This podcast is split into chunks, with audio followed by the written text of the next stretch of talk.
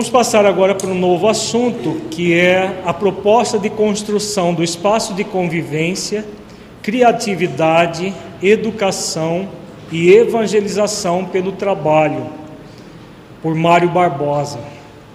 Para quem não conhece o Mário Barbosa, quem não o conheceu ou nunca ouviu falar dele, foi um dos pioneiros da, de, de reflexões profundas do Serviço de Assistência e Promoção Social no Brasil. Ele é de Belém do Pará, ele já é desencarnado já há alguns anos, mas ele morava em Belém, esteve em São Paulo durante também um bom período de vida e desenvolveu essa metodologia que ele chamou de é, espaço de criatividade é, e evangelização pelo trabalho, né, de, de convivência e ele esteve na nossa federativa várias vezes, ministrando seminários, palestras sobre o tema e outros temas também. E é um grande pioneiro no Brasil dessa, dessa reflexão mais profunda que depois surgiram outras pessoas e nós estamos aqui hoje também fazendo esse, esse trabalho junto ao ao SAPSIS e fizemos o, o primeiro Fora da Caridade, até pelas influências que recebemos do professor Mário Barbosa nesses seminários que ele aplicou aqui em Cuiabá. Então, nós vamos fazer um estudo de, do, em duas, de dois materiais dele. Um é uma transcrição de um seminário que ele ministrou aqui na federação na década de 90. Um outro é uma mensagem psicográfica que ele ofereceu pelo médio Afro Stefanini II, que é o médio do livro Vozes Alerta, do Espírito Honório. Né? Um dia o Espírito Honório trouxe o professor Mário para escrever essa mensagem que seria usada já nesse seminário que já estava programado. Isso foi no ano passado, final do ano passado. Esse seminário já estava programado e ele ofereceu essa mensagem para que nós estudássemos hoje ela aqui. Então, a mensagem psicográfica do Espírito Mário Barbosa sobre o serviço de assistência social espírita nos dias atuais. Os espíritos são os agentes inteligentes do universo, nos dizem os ensinos espíritas. Quem é este que chega trôpego solicitando amor, amparo e apoio nas portas de nossos centros espíritas? Quem é este que chega faminto, sem teto, amíngua, cansado e sozinho, à porta de nossos centros espíritas? Quem é aquela mulher que se traja de maneiras tão simples, com filho no colo e olhar de esperança, sofrida pela violência em casa e que se aconchega no salão do centro espírita para ouvir a preleção da noite? São os filhos do Calvário, os irmãos do caminho, que em suas almas sente o clarão e o facho da caridade, que a suave expressão de, do amor toca nas feridas de seus sofrimentos e consola suas lágrimas. Quanto consolo em tão singelos gestos de acolhimento sincero encontramos no centro espírita. Estes que chegam, porém, são mais que irmãos em necessitado, são espíritos imortais. Buscam o aconchego de um lar na intimidade de nossas instituições, na condição de irmãos socialmente carentes, mas necessitam bem mais que o pão. Necessitam da verdade esclarecedora das lições imortais da doutrina espírita, transformando no coração e na inteligência a forma como enxergam a própria situação transitória na qual se encontram. Então vejamos que o, o benfeitor ele vem colocando da clientela que busca os nossos centros espíritas para a atividade assistencial e coloca de uma forma muito clara: são espíritos imortais, buscando bem mais que o pão. Necessitam da verdade esclarecedora das lições imortais da doutrina espírita. Quando estava encarnado, o professor Mário, ele o tempo todo falava disso. É necessário levar a verdade esclarecedora das lições imortais da doutrina espírita, não fazendo discurso para as pessoas, mas convivendo com elas e passando as orientações doutrinárias nessa convivência. Ainda hoje, muita gente no movimento espírita coloca que nós não devemos falar sobre os postulados, as lições imortais da doutrina espírita, porque vai chocar pessoas que são de outras religiões que não tem a mesma crença que nós, e aí, se a gente falar, por exemplo, de reencarnação, vai chocar as pessoas. Se falarmos de, de lei de causa e efeito, nós vamos chocar as pessoas. Aí o que, que se faz? Em muitos trabalhos ainda se oculta a luz, coloca-se a candeia embaixo do alqueiro. E Jesus coloca muito claro: não, para que nós não coloquemos a candeia embaixo do alqueire, não escondamos a luz da verdade, porque todos nós precisamos dela. E o fato de uma pessoa ser de outra religião, e se ela busca o trabalho espírita, é porque ela, muito provavelmente, ou não está satisfeita na, na religião que ela professa, ou ela quer alguma coisa de nós. Mas essa alguma coisa nunca deve ser apenas o material, como nós já falamos várias vezes desde ontem à tarde, mas principalmente as questões espirituais do ser, que vão, como diz o professor Mário aqui, transformar no coração e na inteligência a forma como enxergo a própria situação transitória na qual se encontra. Não se promove o espírito imortal escondendo a verdade do espírito imortal.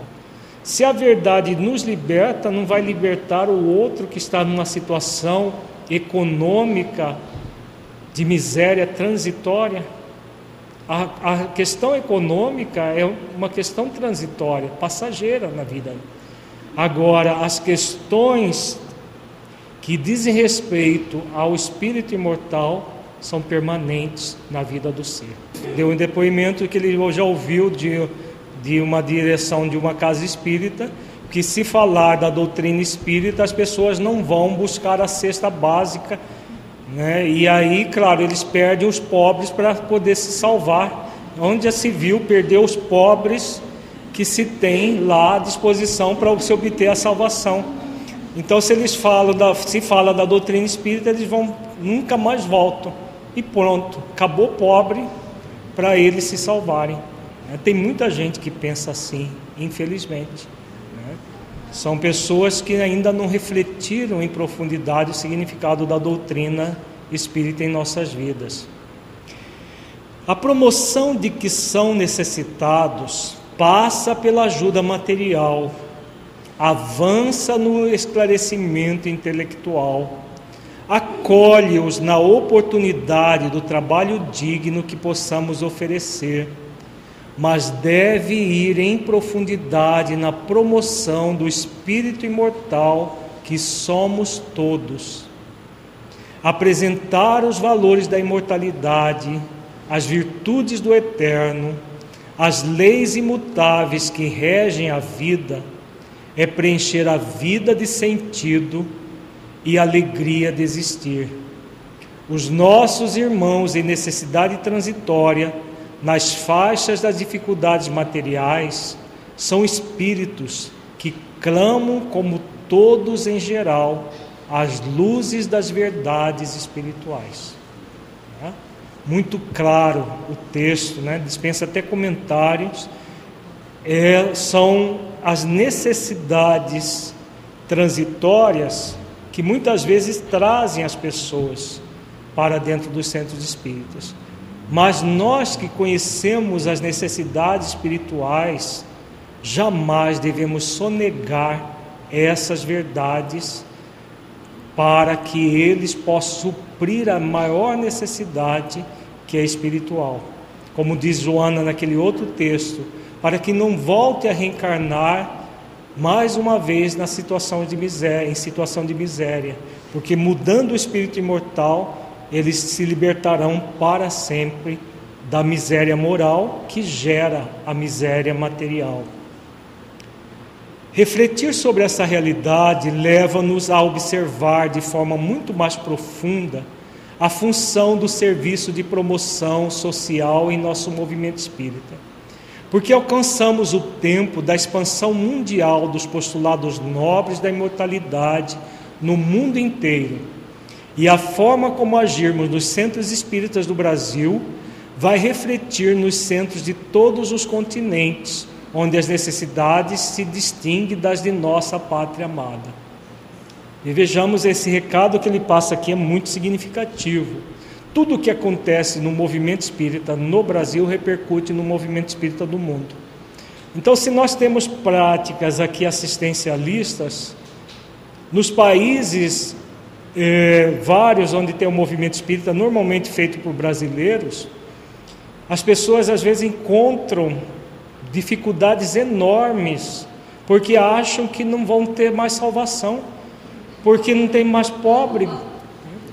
Então, essa fala do professor Mário aqui é bem interessante, porque tudo que se faz no Brasil é copiado fora, porque a maioria do uh, movimento espírita fora do Brasil são, é, é feito por brasileiros. Aqui na América do Sul, que ainda tem alguns, é, na, América, é, na América Latina, tem centros de, das pessoas que não são brasileiros. Mas na Europa, nos Estados Unidos, são basicamente brasileiros. E aí o que, que nós queremos? Pegar o assistencialismo aqui do Brasil e levar para fazer em Nova York, para fazer. Imagina em Zurique, coitados dos espíritas de Zurique, estão tudo perdido porque não tem pobre em Zurique. Mas tem miséria moral em Zurique? Oh, vixe, tem muito. Mas miséria material não tem mais. Então é exatamente o recado que o professor Mário está colocando aqui. É preciso mudar a nossa cabeça, oxigenar as nossas ideias. Porque em Zurique não tem mais miséria material, mas a miséria moral campeia. Tem grupos especializados em promover suicídios das pessoas. Nós tivemos recentemente lá em Zurique no encontro Você e a Paz com Divaldo Franco, foi homenageada uma senhora cujo filho suicidou-se. Existem grupos de auxílio de pessoas para pessoas suicidarem. Sites na internet que ensinam as pessoas a suicidarem. E essa senhora montou uma organização exatamente para poder auxiliar as pessoas suicidas, que é raro na Suíça. Então a miséria moral, a miséria moral está aí. Porque não tem miséria material, a gente está perdido. Não vai ter ninguém para ajudar, coitados de nós. Né? É, a, é a postura do, do presidente do centro espírita que tinha medo de falar da doutrina, porque vai, os pobres vão desaparecer daqui. Né? E aí não temos mais pobre para a gente sal, se salvar através deles. Então os pobres fica, passam sendo escadas, né? Para que os espíritas possam se salvar. Será que a realidade é assim, gente? Nós estamos vendo, vendo que não é assim. É uma deturpação dos conceitos. Então, quando o professor Mário Barbosa fala que tudo aquilo que nós fizermos aqui repercute no mundo, é porque repercute. Estivemos na Colômbia no ano passado E lá tem atividades assistenciais dos mesmos moldes que tem aqui no Brasil. Fomos num centro onde tem atividade assistencialista do mesmo jeito como tem aqui. Então, seja com brasileiros, seja com não brasileiros, isso repercute no mundo. Então, mais do que nunca, nós chegamos àquele tempo que o Espírito Honório tem nos colocado também, que ele, ele coloca aqui o tempo da expansão mundial dos postulados nobres da imortalidade no mundo inteiro. Esses tempos são chegados. Então, mais do que nunca, nós necessitamos de oxigenar as nossas ideias, refletir sobre as questões reais da vida, para não ficarmos num movimento auto-enganoso. Se eu preciso esperar a pessoa vir até mim para falar da doutrina, ou eu posso buscar uma, numa conversa, colocar os princípios. Nós vamos falar dos princípios da doutrina em todos os momentos, não como o, a, o, o movimento de, form, de pro, formar prosélitos que tem nas igrejas evangélicas sair com o Evangelho segundo o Espiritismo embaixo do braço e fazer pregações em praças públicas. O Espiritismo não faz prosélitos, está lá isso é, nas obras básicas kardecianas. Nós vamos, na, no cotidiano, nós vamos ver bem isso pelo método do professor Mário, no caso das pessoas carentes, é no cotidiano delas. No caso das demais pessoas, é no nosso dia a dia. Agora, nós falamos principalmente dos postulados da doutrina pela nossa transformação moral, né? pelo fato de nós sermos diferentes dos outros, não sermos mais um materialista num mundo de materialistas. É isso que fala alto na, e que outras pessoas vão começar a perceber e aí elas nos abordam. Principalmente nos momentos de testemunhos, as pessoas acabam nos abordando. Isso fora do ambiente do serviço de assistência e promoção social espírita. No caso do SAPS, nós temos é, uma, uma questão específica, nós vamos ver daqui a pouco. Aprofundemos nas bases do estudo realizado pelo codificador Luz e observaremos que a promoção profunda na qual Allan Kardec nos concita é a de construir nos caracteres do ser as luzes da felicidade real, além das dificuldades de uma reencarnação repleta de dores e necessidades. Então, é isso que ele coloca aqui: construir nos caracteres do ser as luzes da felicidade real. A felicidade real não está nesse momento de vida a felicidade real está no espírito que nós somos, em paz com a própria consciência.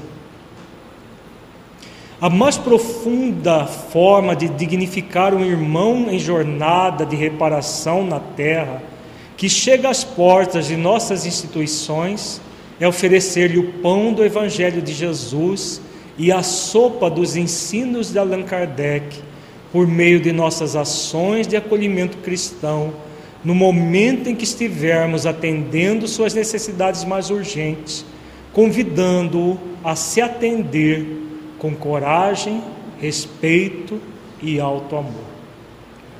Então vejamos que aqui indiretamente o professor Mário coloca, quando ele fala do pão do Evangelho de Jesus e da sopa dos ensinos de Allan Kardec. Os centros espíritas que só dão sopa, só dão cesta básica, só dão pão porque Chico fazia, dava pão somente e ficam só nisso, devem ressignificar as suas crenças. Porque se fazia no passado, nós temos um compromisso diferente nesse momento da humanidade. Como ele disse no parágrafo anterior, é o momento da expansão, é o momento de nós realmente convidarmos todos aqueles que buscam a casa espírita a se atender com coragem, respeito e alto amor, independente da classe social que eles estejam. Qual deve ser, portanto, a profunda oferenda que liberta todos das mais complexas necessidades? Dizemos sem hesitar: o alto amor. Quanto mais nos empenharmos em sentirmos em nós o alto amor e convidarmos os nossos irmãos a sentir o mesmo, menos pessoas carentes de todos os matizes veremos diante de nossos olhos, em sofrimento, perambulando pelas ruas ou na solidão dentro de casa. Porque o sofrimento nas ruas, às vezes, existe esse mesmo sofrimento em verdadeiros palácios, do ponto de vista do conforto material, em que as pessoas estão num sofrimento na, da solidão, e às vezes uma solidão cheio de pessoas em volta, mas elas estão solitárias psicologicamente.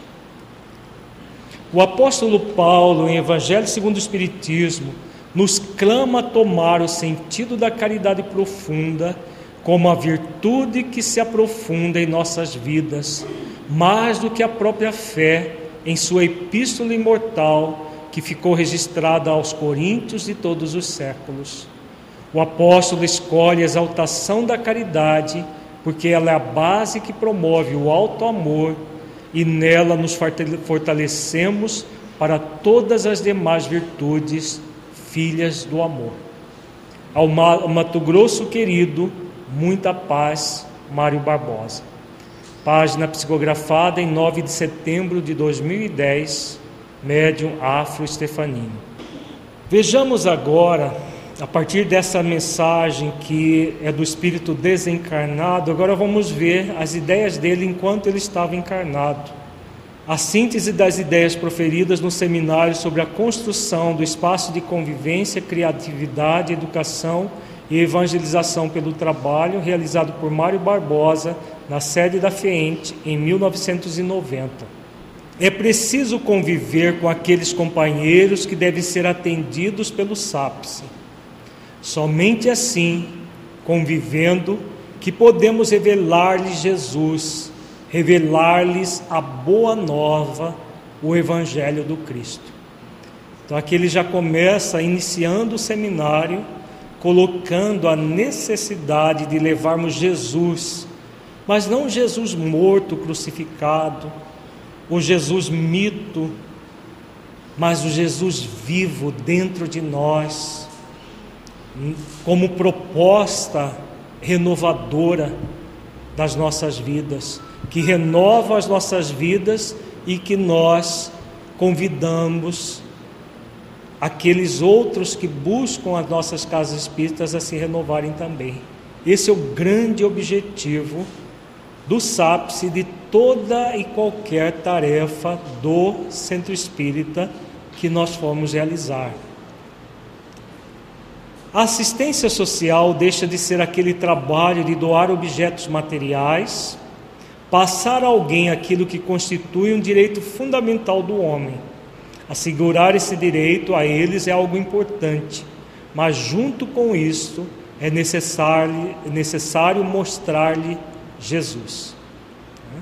Então, é, as necessidades básicas devem ser atendidas, mas sem o Evangelho de Jesus, sem as máximas da doutrina espírita que esclarece em todos os detalhes o Evangelho de Jesus, nós não teremos um trabalho verdadeiramente espírita. Não é apenas falar de Jesus pura e simplesmente, é conviver com os assistidos à luz da Boa Nova, realizando no serviço de assistência aquilo que coloca Amélia Rodrigues, o Evangelho e a narrativa de uma vida através de outras vidas. Né? Então, qual é a proposta? Da gente falar para a pessoa: olha, antes da sopa nós vamos falar de Jesus. Sento aí e vamos falar de Jesus. É assim? Não, não é assim. Antes de oferecer uma cesta básica, olha, ficam quietos aí, nós vamos falar de Jesus. Vocês têm que fazer isso porque Jesus aquilo. É assim? Também não. É o, o Evangelho a narrativa de uma vida através de outras vidas. A grande referência é o próprio Cristo. Como que Jesus ele abordava as pessoas? Fazendo discursos, dando lições de moral, ou no cotidiano das pessoas ele falava. Ele pegava os elementos do cotidiano e transformava em parábolas, histórias, para que as pessoas pudessem, a partir de elementos do cotidiano, entender a mensagem para todos os séculos. Jesus é aquele que nos trouxe as palavras da vida eterna. Então, não era só para aquele momento, era para todas, todos os séculos. Então, essa narrativa de uma vida através de outras vidas. Então, nós vamos ser convidados a fazer o mesmo, da mesma forma que os primeiros cristãos faziam. Chegavam e iriam abordar as pessoas, não simplesmente fazendo discursos, mas convivendo com elas. O fundamental da Boa Nova é a mensagem do Cristo, não é falar dele, mas sim viver a sua mensagem no dia a dia de cada um. A essência do Evangelho não se encontra na narrativa, mas sim quando o mestre se relaciona com alguém. No ano que vem nós vamos escrever um livro, Encontros Terapêuticos, vai ser o primeiro volume, vão ser vários volumes. Encontros terapêuticos com Jesus. São encontros que Jesus teve pontualmente com várias pessoas que estão relatados no Evangelho e o sentido existencial desses encontros. Foram encontros muito profundos, como o encontro da, com a samaritana, no, no poço de Jacó, o encontro com o jovem rico, o encontro com é, a, a, Saulo na estrada de Damasco, o encontro com é, Nicodemos altas horas da noite, muitos e muitos encontros nós temos do Cristo cósmico com as pessoas estimulando-as ao crescimento nós somos convidados a fazer o mesmo em nossas tarefas. A convivência é fundamental no trabalho assistencial. Precisamos dispor de tempo suficiente para ficarmos algumas horas naquele lar, com aquela família, ou no grupo, no centro espírita, com aquele grupo de pessoas com quem vamos trabalhar. É isso que as pessoas não querem ter: tempo de atuação na tarefa. Por isso é mais cômodo dar uma sopa que rapidamente as pessoas comem e vão embora, dar uma cesta básica que daqui a pouco, em meia hora, a gente faz o trabalho e as pessoas vão embora, do que conviver com ela, com a família dela, no, no próprio ambiente doméstico ou na própria casa espírita é preciso de tempo. E como a maioria das pessoas não tem tempo, né, porque tem que facebookar em casa, tem que assistir a novela. Ontem nós percebemos que depois do intervalo, metade do público foi embora, porque tinha o último capítulo da novela. Então as pessoas não têm tempo, porque estão usando o tempo para outras coisas. Né?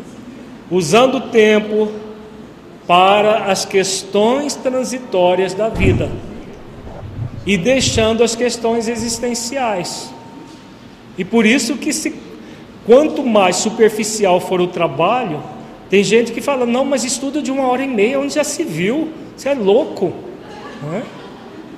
A gente passa uma hora e meia, parece que nem foi cinco minutos, porque quando vê já terminou quando aquilo é prazeroso, quando faz sentido na nossa vida, quando veja terminou. Agora, se é uma obrigação que a gente tem que fazer, né? qualquer coisa que passe de meia hora é um absurdo. Fazer exposições de uma hora, uma vez num centro espírita em São Paulo, ah, fomos convidados para falar sobre saúde das relações familiares. 20 minutos depois, nós notamos uma pessoa atrás de nós. Aí eu virei para saber o que era. Era presidente do centro. Não vai terminar? Eu levei susto, porque ninguém falou que eu tinha só 20 minutos para falar. E minhas exposições normalmente são de uma hora a uma hora e quinze. Até no site do Projeto Espiritizar já está lá. E eu fui convidado para falar sobre saúde das relações familiares em 20 minutos. estava contando um caso que tem no nosso livro Saúde das Relações Familiares, que é o caso da Marli, que tinha ódio do filho de três meses. Esse caso está lá registrado no livro. E não tinha como parar naquele momento. Aí a mulher, a senhora lá falou: Ah, mas é porque está atrapalhando o tratamento. Atrapalhando o tratamento. Também não me falaram que tinha o tal do tratamento. Então, qual que é o tratamento? As pessoas tinha mais ou menos umas 500 pessoas na plateia. Aí eu entendi por que, que aquele público estava daquele jeito. Se 10% estava prestando atenção na exposição, era muito. A maioria estava sonolento, simplesmente aguentando os 20 minutos da exposição para o tal do tratamento. O tal do tratamento, as pessoas vão saindo banco por banco, levados por uma sala específica, onde tem uma luz mais esquisitinha, colocadas em macas e ali ficam, dando passe de uma meia hora na pessoa. Né? Aí o que, que eu falei para ela? Eu falei, olha, preciso pelo menos mais 10 minutos para, conclu para concluir a, a, o caso.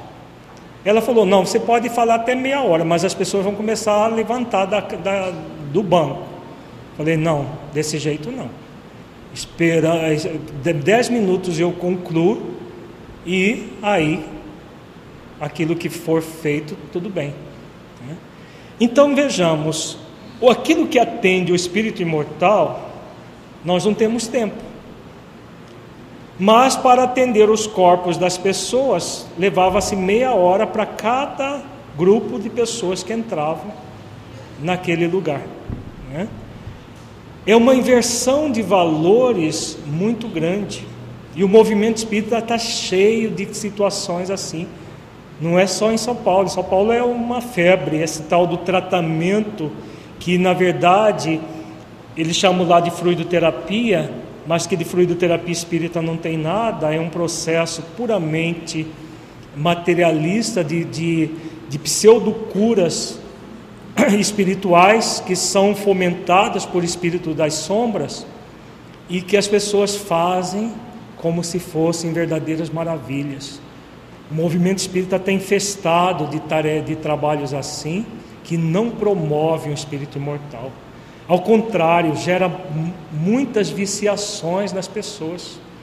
Porque imagina se a pessoa vai querer o passe simples, depois de passar lá meia hora com uma luzinha estrambólica no, no, no teto, é, as pessoas lá dando passe nela. O leigo, o ignorante da doutrina espírita, simplesmente vai achar que esse passe é que é válido, que o outro é um passe muito simples, muito sem graça, não tem, é, não tem lógica o outro passe. E exatamente o contrário. O passe como Jesus oferecia, que é, é um passe muito simples e realmente com unção que é feito e transmite-se fluidos. Essa mise-en-scène toda não tem nada a ver com a doutrina. Né? Mas tudo isso é, diz respeito a essa questão do tempo. Não temos tempo suficiente para promover o espírito imortal. Porque ou se está fazendo pseudos trabalhos espirituais, ou se está gastando seu tempo em situações puramente materiais que não nos auxiliam em nada o espírito imortal. É, nesse, é nessa convivência que vamos ter o tempo necessário para mostrar-lhe Jesus. É na maneira tranquila, paciente, fraternal, com que eu vou me relacionar, relacionar com aquela criança que acaba de cometer um ato rebelde, que eu vou lhe revelar o Cristo. É na maneira com que vou me relacionar com aquela irmã que falsei os fatos para conseguir algo que eu vou revelar Jesus. Não será desmascarando-a, humilhando-a, mas convivendo com ela fraternalmente, exemplificando que eu vou lhe transmitir algo renovador. Devo pensar: meu Deus, o que se passa comigo? Eu não estou inspirando nessa companheira a confiança que ela necessita para ser franca comigo. Ela precisa mascarar os dados, as informações para poder sensibilizar-me a algo errado em mim, algo errado na forma como nós estamos atuando. Né? Então, aqui o professor Mário, ele, de uma forma magistral, ele traz aquilo que as reclamações que é, são usuais dentro de, da, da, da tarefa para nós. Por que, que está acontecendo isso? Se acontece é porque alguma coisa nós não estamos fazendo como deveríamos. Não é transferir para o outro. Nossa, mas é muita criança mal criada, não tem jeito. Essas mães são muito mal educadas. Se elas fossem educadas, não estariam nas condições que estão. Não é? Nós não vimos que é o espírito rebelde lá como quando Joana de Ângeles fala, é o espírito rebelde que está de volta ao corpo, no corpo para poder aprender a ser dócil. Se nós quisermos só espíritos dóceis, seja no SAPS, seja no, em qualquer outra situação, nós vamos ficar é, sem fazer nada, porque não vai ser possível. Então é convivendo se a pessoa usa de um subterfúgio para conseguir, por exemplo, uma cesta básica, é porque ela não confia em nós. É porque ela não, em algum momento, ah, nós não criamos essa essa relação de confiança que ela possa chegar e dizer, olha, olha, eu estou passando por uma dificuldade momentânea, transitória, mas estou passando por essa necessidade. Poderia me atender dessa vez com um pouco mais de alimento, um pouco mais. Se ela tiver confiança para falar conosco assim, ótimo. Agora, se ela precisar de mentir, inventar toda uma história, e que nós percebemos que é uma história inventada, alguma coisa está errada na forma como nós estamos conduzindo essa tarefa. Na convivência, vamos nos revelando um ao outro é na convivência que vamos lavando os pés uns dos outros. É na convivência que vamos nos confessando uns aos outros. Muito interessante essa fala do professor Mário Barbosa aqui, do lavando os pés. Quem já leu o nosso livro Equilíbrio Existencial, no último capítulo, nós colocamos uma orientação do mentor Honório sobre essa passagem do lavar os pés, que é exatamente o movimento de humildade de nós nos acolhermos mutuamente, que ele usa aqui com muita propriedade.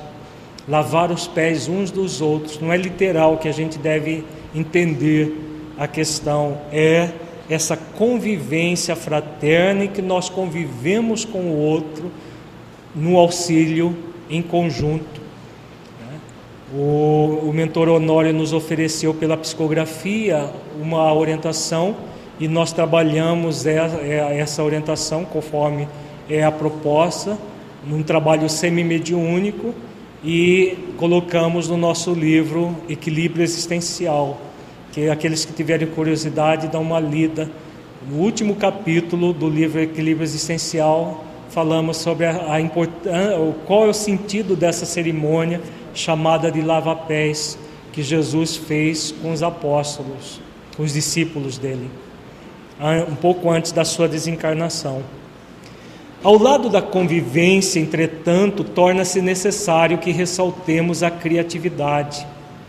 A criatividade é importantíssima, pois é ela que vai alimentar o processo quando vamos debater a questão do trabalho, capaz de criar, de recriar, de mudar. Né? Então a criatividade vai ser estimulada até para que elas usem essa criatividade na própria vida prática, na vida material e também na, nas tarefas espíritas utilizar disso quando nós fazemos as atividades dentro do centro espírita. Ter um espaço de criatividade junto com os assistidos, para que eles possam desenvolver a capacidade de autoconfiança, de autoaceitação, de autoestima, porque Uma coisa que é muito significativa e muito importante é a pessoa saber realizar algo por elas mesmas. E ao aprender a realizar algo por elas mesmas, elas se sentem úteis, elas se sentem realmente eh, confiantes em si mesmas. Né? O estímulo da autoestima vai ser feito a partir dessa convivência, do estímulo à criatividade, no estímulo do trabalho, do estímulo de que a pessoa tem valor, de que ela é útil, de que a vida dela não é uma, uma situação simplesmente que ela foi escolhida por Deus para sofrer, como muita gente coloca, mas porque tem um motivo e ela está ali exatamente para se libertar disso. E por isso a necessidade de estimular a criatividade. Teremos assim um espaço de afetividade, solidário, fraterno, de respeito mútuo. É o espaço de convivência e criatividade que amplia os nossos laços afetivos, a convivência que nos leva a conhecer com maior profundidade uns aos outros, convivência que fortalece os nossos laços de amizade convivência que nos dá os elementos com os quais possamos trabalhar as nossas dificuldades. Então, nessa convivência, o que vai acontecer? Solidariedade, afetividade, um movimento de fraternidade real. A doutrina espírita veio para isso.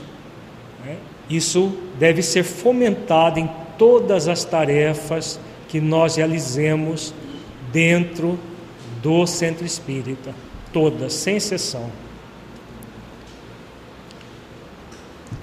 É a convivência abrindo-se realmente como espaço, por excelência, para realizarmos as nossas experiências de caminhada. A criatividade é o, é o agente transformador nesse espaço de convivência. O trabalho, na sua expressão mais genérica, um instrumento, um instrumento dinâmico de ações.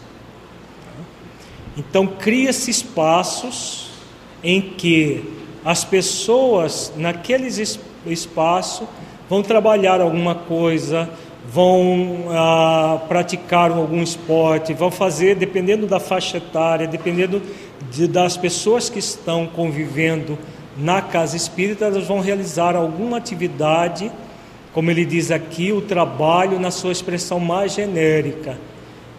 Essa atividade em que vão expressar a criatividade, vão expressar aquilo que elas sentem, como elas sentem. O professor Mário ele colocava que se o centro espírita tiver uma estrutura, pode se fazer da estrutura do centro. Se não tiver, pode ser feito até o relento, embaixo de uma árvore. Isso ele chegou a fazer muitas vezes na sua experiência de vida estimulava outras pessoas a fazerem o mesmo. Como fazer o homem despertar para a grandeza do trabalho? O trabalho em todas as suas dimensões, material e intelectual? É o homem realmente construindo e reconstruindo, ampliando. É o trabalho como fonte de evolução de ampliação da inteligência como fonte de progresso. É o trabalho dentro da perspectiva do avanço espiritual. É por esse trabalho que o homem vai se evangelizando, vai se comprometendo, pois é através do trabalho que ele põe em prova os níveis do seu orgulho e da sua vaidade. Percebamos que ele está falando aqui no trabalho no sentido amplo, não é o trabalho das profissões propriamente dito, mas o trabalho que está lá no livro dos Espíritos, que, quando Kardec pergunta o que é o trabalho, né? os, os, benfeitores dizem que, to, aliás, Kardec pergunta se por trabalho só podia entender as questões materiais. E os benfeitores respondem que não, que o trabalho, toda ocupação útil é trabalho. Então, todo o trabalho interior que nós fazemos em direção à questão do espírito imortal é um trabalho efetivo que somos convidados. Todo trabalho que nós estimularmos a, faz, a agirmos coletivamente é um trabalho efetivo de auxílio desse ser humano que ainda está carente, necessitado de ser evangelizado. Kardec, na mensagem Os Infortúnios Ocultos, nos mostra muito bem a colocação espírita diante da dor do nosso próximo, batido pela miséria, sobre aquele que vai ao encontro sem esperar que a miséria nos bata a porta para pedir. Em qualquer situação, o companheiro em dor nos procurando, ou nós o procurando, é que nós, ao incentivarmos o trabalho, estaremos despertando companheiros para essa alavanca da evolução do espírito. Essa mensagem, o professor Mário Barbosa falava dela quase que o tempo todo. Eu acho que não vi nenhum encontro com ele que ele não falava da mensagem de fortúnios ocultos. O tempo todo falando dessa necessidade não de esperar o outro vir apenas, mas ir ao encontro dos infortúnios ocultos. Então vamos ver a mensagem aqui. É, daqui a pouco nós vamos entrar nela. Precisaremos, entretanto, de um espaço de convivência para esse trabalho, para que esse trabalho seja percebido por ele, não como um simples conselho sem maiores consequências, mas como algo importante na, em sua vida. Vejamos agora a mensagem dos, dos infortúnios ocultos. Está no Evangelho segundo o Espiritismo, capítulo 13, item 4.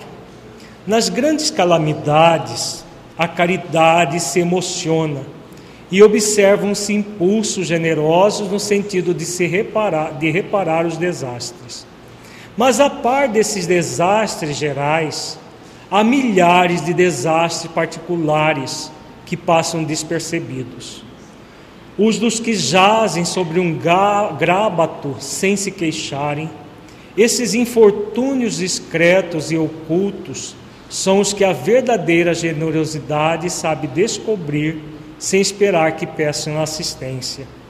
Quem é esta mulher, mulher de ar distinto, de traje tão simples, embora bem cuidado, e que traz em sua companhia uma mocinha tão modestamente vestida? Entra numa casa de sórdida aparência, onde sem dúvida é conhecida, pois que a entrada a saúdam respeitosamente. Aonde ela vai ela, sobe até a mansarda, onde jaz uma mãe de família cercada de crianças.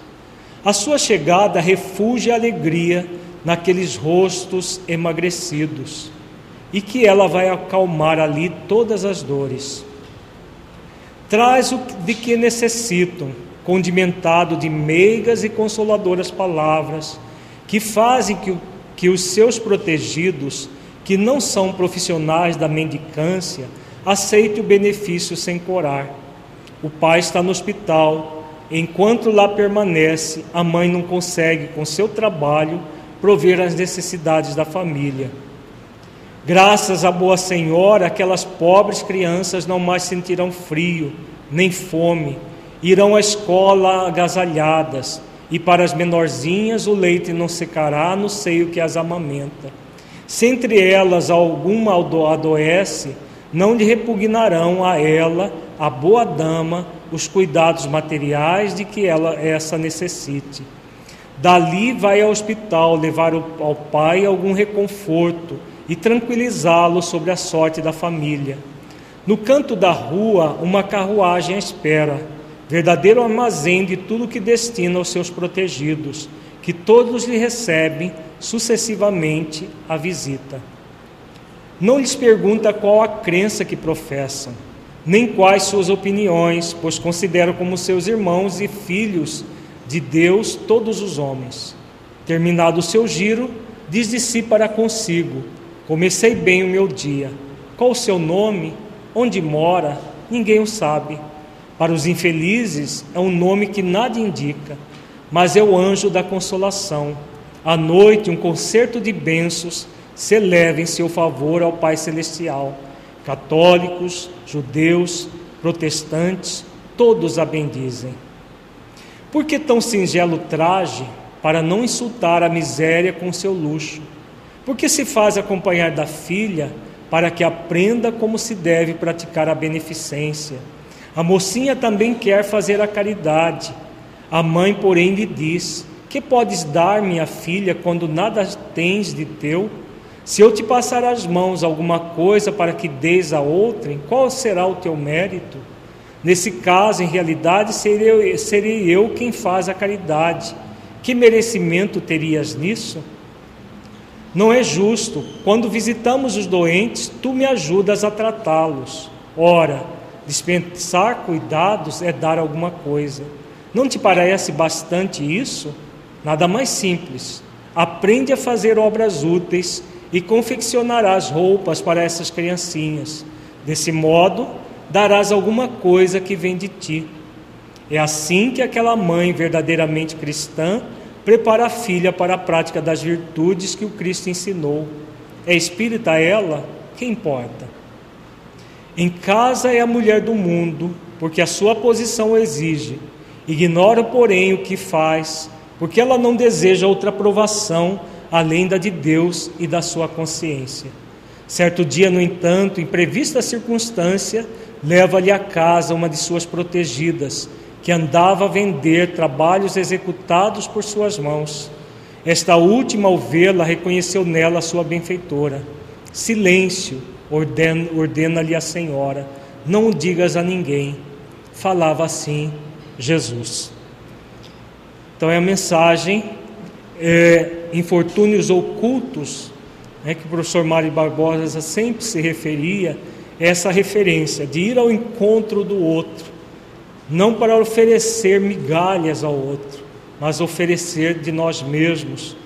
E se for possível, preciso algo material que ofereçamos, mas nunca com a pretensão de resolver o problema do outro. Então voltemos às orientações de Mário Barbosa. O espírito evolui pelo trabalho e pela educação. O trabalho lhe amplia a inteligência abre-lhe as portas para as grandes verdades morais. A educação lhe forma os caracteres, novos hábitos. É um instrumento que lhe permitirá rever os próprios atos. Para que se consiga isso, entretanto, é preciso conviver. E para conviver, é preciso construir um espaço, porém não um espaço improvisado e imposto, em que chego à casa do assistido, assistido ou trago à casa espírita. Faço sentar-se e dou-lhe conselhos. Aplico um passe e deixo novamente a sua sorte. Mas um espaço construído no dia a dia, no espaço da conversa feliz, da conversa amigável, da troca de ideias e de confidências. É aquele diálogo que mantinha Jesus. Então vejamos, aqui ele explicita melhor né, a questão do espaço de convivência. É um espaço que não é para direcionar situações e chegar lá e doutrinar o outro, aconselhar o outro, dar um passe e mandar embora. É um espaço de convivência fraternal com o assistido, em que nós vamos construindo nessa convivência o espaço de convivência, criatividade, educação e evangelização pelo trabalho. A metodologia pressupõe o atendimento básico nas necessidades fisiológicas, atendimento tratado com carinho e amor, no qual o assistido encontrará na casa espírita a oportunidade de se manifestar como ser criativo. Então, atende-se às necessidades básicas, é aquela finalidade moral da caridade material que nós vimos ontem. A partir da, da, do atendimento das necessidades fisiológicas básicas, nós vamos ao encontro do outro para oferecer o espiritual. E como se fará isso? É na atividade que nós vamos estabelecendo um relacionamento que vai gerar um espaço de respeito mútuo, de convivência amistosa, de confiança recíproca, em que se tornam espontâneos as confidências, as manifestações dos sentimentos de cada um, desnudando toda a realidade psicoeconômico-social. Vamos tomando conhecimento da realidade em que vivem aqueles seres e vamos refletindo junto com ele. Né? Todo esse movimento de vida em que há uma convivência amistosa e confiança recíproca. Refletindo sobre o que? Refletindo sobre a boa nova, sobre as mensagens do Cristo, porque sempre encontramos no Evangelho explicações para a dor e para o sofrimento, pela convivência que teremos oportunidade de mostrar o Cristo. Os temas para debate e reflexão vão surgindo naturalmente diante de fatos concretos. O roubo, por exemplo, vai ser fartamente comentado. Trabalharemos então a questão do roubo. Para isso, temos que compreender primeiro quem é aquele companheiro que se apropria do objeto, compreender a pessoa e o ambiente em que ela vive. Isso faz parte da metodologia. Percebamos que é um método em que você convive com o outro para compreendê-lo, para é, conversar sobre a, as limitações, as dificuldades que as pessoas têm, que a família tem, e nós vamos tratando do assunto é, de uma forma muito clara, colocando as questões principalmente daquilo que nós falamos de manhã, seja o seu dizer sim, sim, não, não, não é dourando a pílula, passando mão na cabeça que nós vamos fazer isso, é realizando de uma forma muito é, a, a, compreensível, muito próxima das pessoas, as atividades com ela. Porque se nós tivermos nessa atividade uma visão de pseudo-superioridade, nós não conseguiremos atender e criar esse espaço de convivência. E é verdade, nós somos seres humanos com diferentes experiências, mas somos iguais em humanidade.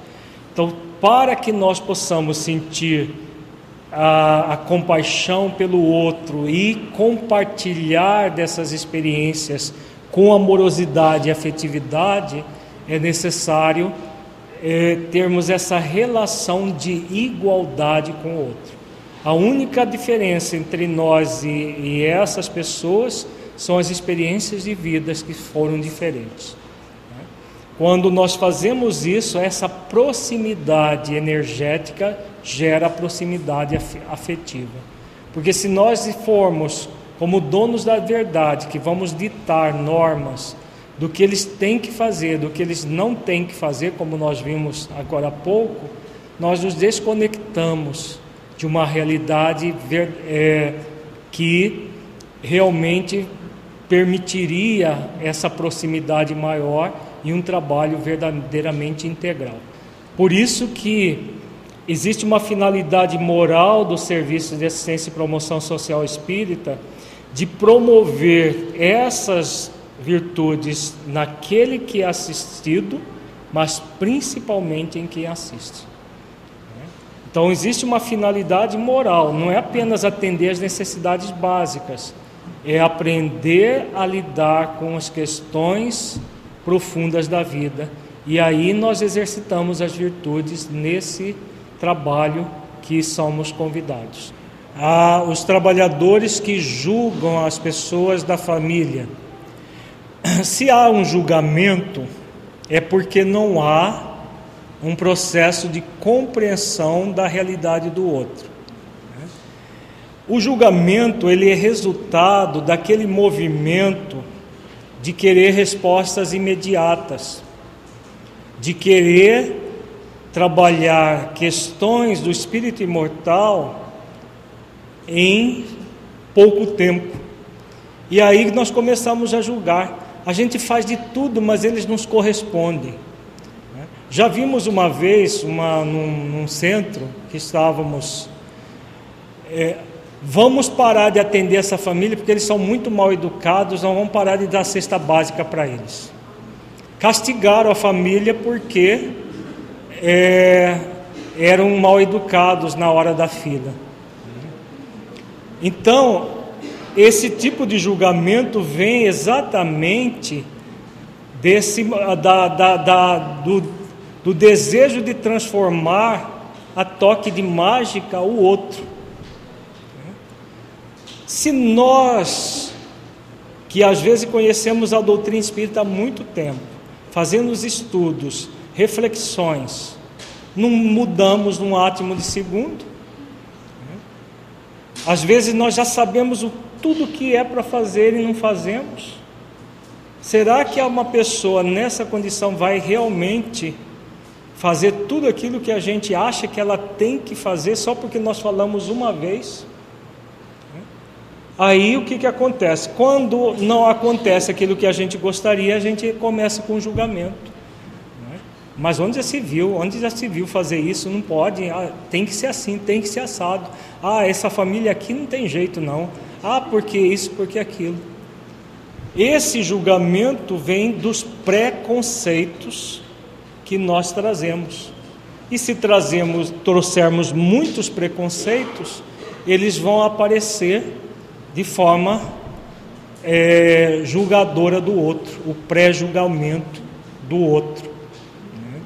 E aí, claro, não tem como ter um espaço de convivência se nós entramos na esfera do julgamento. Porque o outro vai estar sempre não correspondendo às expectativas que nós nutrimos. Tá? Faz sentido isso, gente? Preciso visitar ir até a sua família, o meio em que vive, a rua, a sua casa. Aquele companheiro pode ser uma criança, um jovem, um adulto, um idoso. Por que isso é importante? Porque através daquele comportamento que às vezes é agressivo, é violento, está o propósito de chamar a atenção, de comunicar-se conosco.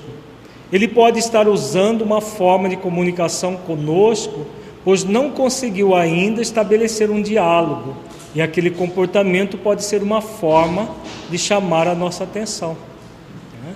Então, muitas vezes a pessoa não, não, não é, principalmente criança, as crianças que às vezes são espancadas, são ah, é, moralmente ofendidas o tempo todo, ela aprende tudo na base da agressividade.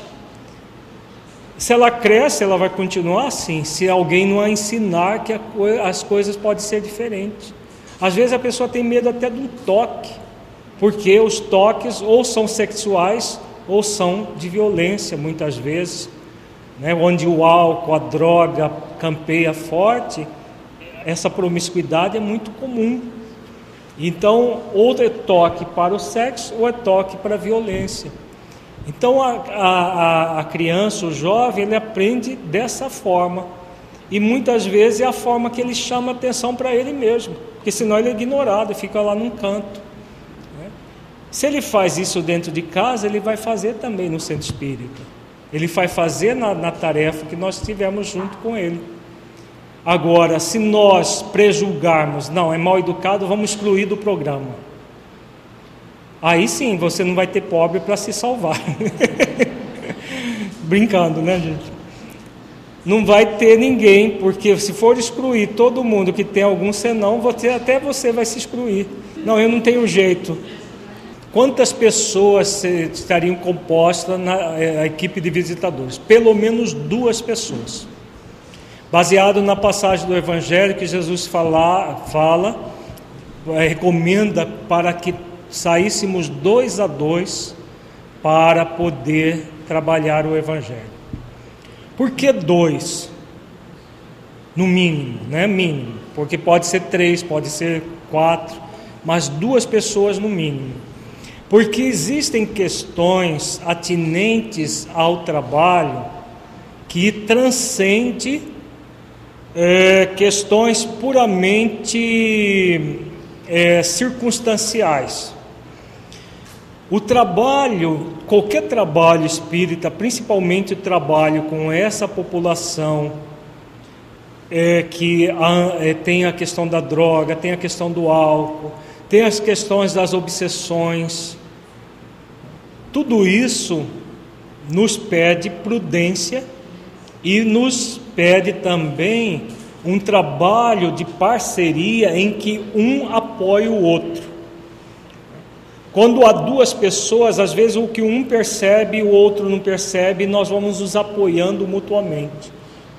Quando é só uma pessoa a realizar a tarefa, muita coisa pode passar batido, pode haver uma situação de risco e que a pessoa, por não ter mais ninguém ali, é, entre numa situação difícil.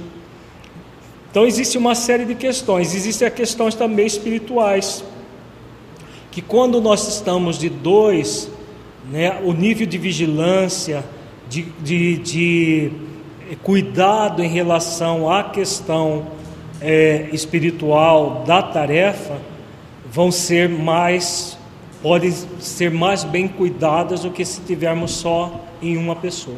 Se tivermos com três, com quatro, até melhor, porque o grupo se soma e, ao se somar, fazemos o trabalho mais efetivo de atendimento à família. Tá? Conhecendo mais em profundidade é que eu vou entender o porquê do seu comportamento, o porquê dele gritar, de falar mais asperamente, ser pegajoso, ficar agarrando em mim às vezes são pessoas que não aceitam sequer que eu toque nelas, que eu pouse a mão em seu ombro e faça um gesto afetivo. Por que esse comportamento? O que é que se passa com elas? O que está vendo com esses seres humanos que rejeitam um afeto, um toque amigo? Só vamos é, responder essas perguntas se convivermos, se formos até a casa das pessoas e vermos como é que é a dinâmica familiar somente assim. Para poder responder, eu preciso conhecer a intimidade, a sua intimidade, preciso estar presente em sua vida, levantar o seu universo, o universo em que vou trabalhar. E esse universo eu chego até ele através da convivência, do diálogo, da reflexão, da observação.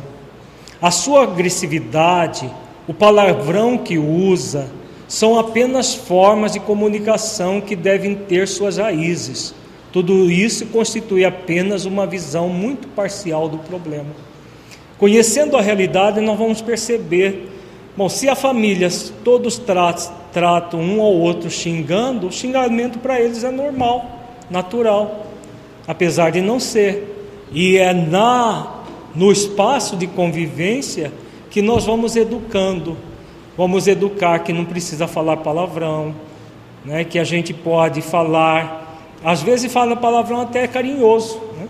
acostuma falar palavrão carinhoso. Tem famílias, não é só de nessa área de baixa renda, que a fala palavrão como se fosse estar tá falando meu, meu amigo, ou meu filho, meu querido, e fala aquele palavrão mais horroroso um para o outro, porque é o hábito familiar.